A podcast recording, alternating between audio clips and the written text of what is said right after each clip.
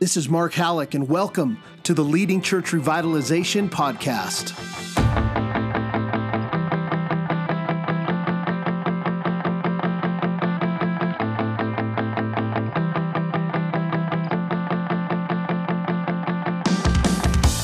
This podcast is designed to encourage and equip you for the work of leading church revitalization in your context. I really hope and pray you will be helped and you'll be encouraged and you might even be a little bit inspired in our time together. Because here's the truth there's a lot of churches people have given up on that God is just not done with. So thanks for coming by and let's link arms together to replant and revitalize churches for the glory of God and for our joy in Him.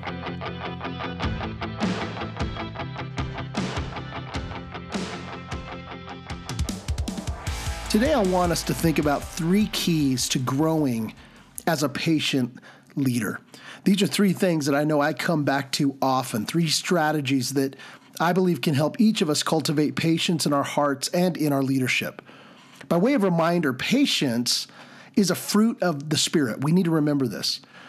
And because of this, we cannot cultivate patience in our hearts on our own by our own will. It happens as we humble ourselves before the Lord. And only God, through His Spirit, can grow the fruit of patience within us. But of course, as with all things pertaining to our sanctification and our growth in holiness, we have a role to play in this. And so, as we think about how to grow in patience, here are just three keys or strategies to helping us grow as patient leaders by the power of the Holy Spirit within us. Number one, constantly remember how patient God is with you. One of the ways we daily grow in patience is by recognizing that God has been incredibly patient with us. We should be continually mindful and thankful for this wonderful truth. From Psalm 86 15. But you, O Lord, are a God merciful and gracious, slow to anger, and abounding in steadfast love and faithfulness. The Lord is faithful to his promises. He is faithful in his love. He is faithful in his grace through Christ toward us, sinners. He is patient with us.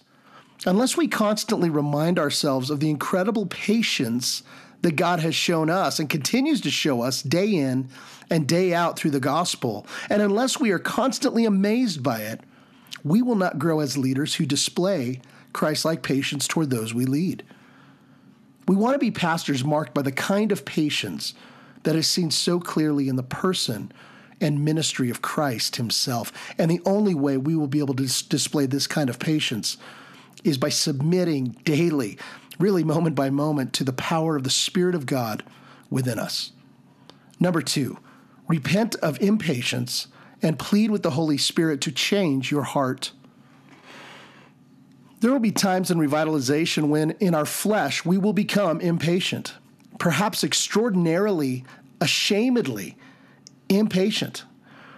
Whether it is with roadblocks to a change we want to make or in relating to a church member who's driving us nuts, we need to regularly practice humble repentance before the Lord for the sake of our own hearts and, of course, for His name's sake. We require humble repentance that says, Oh God, change my heart Forgive me of my impatience. Help me to trust you in this situation.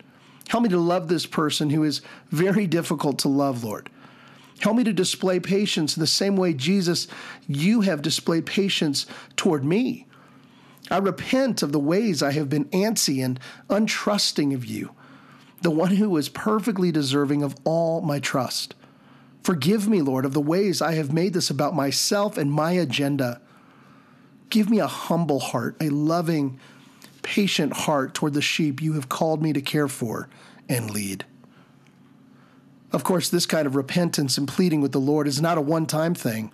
It is an ongoing, daily practice that is critical to the health of our hearts and to the health of our God given ministries.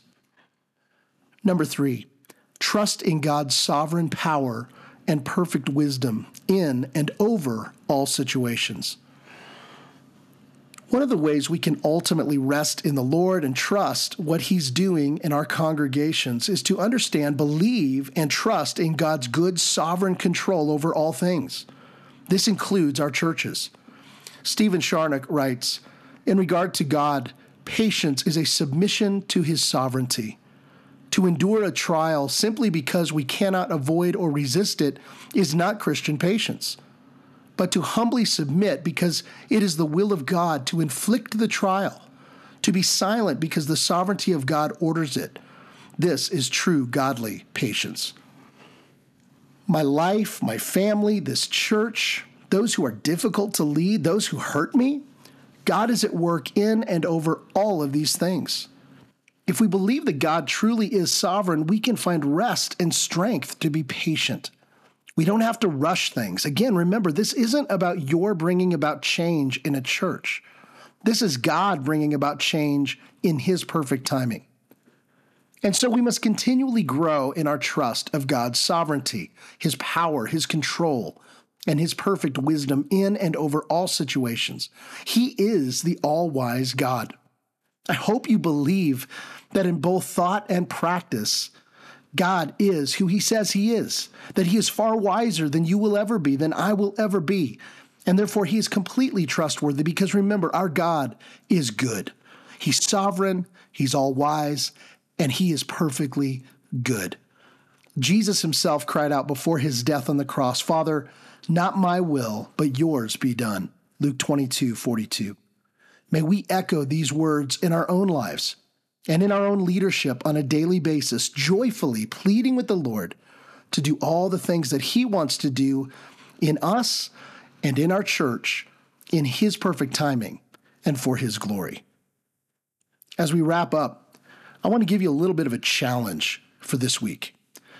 As we've talked about in the last few episodes, a failure to lead with tactical patience in revitalization is one of the biggest reasons why many pastors in church revitalization or replanting context struggle in ministry. I want to encourage you to make a list of some of the unique and specific scenarios or situations that you may come up against in church revitalization that will take tactical patience on your part. It'll take wisdom, it'll take love, but it will take patience.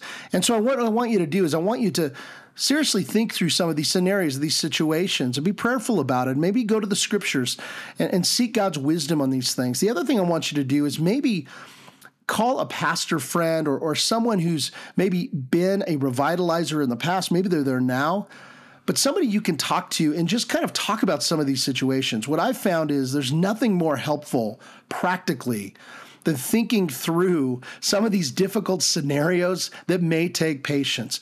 For instance, how do you lead a change that you feel is really important in the life of this church? And you've got two kind of older, very influential uh, leaders in your church that are still there. Maybe they're a couple deacons, maybe they're deacons' wives, and they do not want to see this change happen. What do you do in that kind of situation? Like, do you just kind of plow through? Do you uh, try to win them over toward uh, your rationale for why this change is needed? Do you wait it out? What do you do in these situations? Now, of course, there's so many different dynamics, but this is why it's important, I think, to think through it prayerfully, biblically, and to seek wisdom from others who have been there. In some ways, you are going to be your best coach as a church revitalizer or replanter as you trust in the Spirit and the Word of God. But you need um, counselors. You need other godly uh, leaders, pastors more experienced than you who can help speak into your situation. Listen, you are not alone in ministry. In fact, one of the ways we get into uh, the most trouble is in thinking that we are all alone and we've got to figure this out by ourselves. And that's just not true. Satan would want you to believe that. It's not true. Lean on others, lean on those who have more experience. Lean on those who are wise, um, who are proven in their leadership. Learn from them. Again, learning to be a patient leader is so important in ministry, and it's absolutely critical if you are leading a dying congregation back to life. Thanks so much for checking out the podcast today. Hey, as you continue to grow, I want to point you in the direction of a book called Leading Church Revitalization. This entire podcast is really built on and based on that book. You can pick it up at Amazon.com today. Also, check out acomapress.org Acoma Press is committed to putting out resources to help encourage and equip you as a revitalizer or a replanter. It's also very committed to help equip congregations that are struggling and facing serious decline. And one last thing, I would love to stay in touch with you. So let's connect on Twitter or Facebook or Instagram. Any way I can serve you, I would love to do that. Man, I can't wait till we're together next time. Thanks so much for stopping by. God bless you all.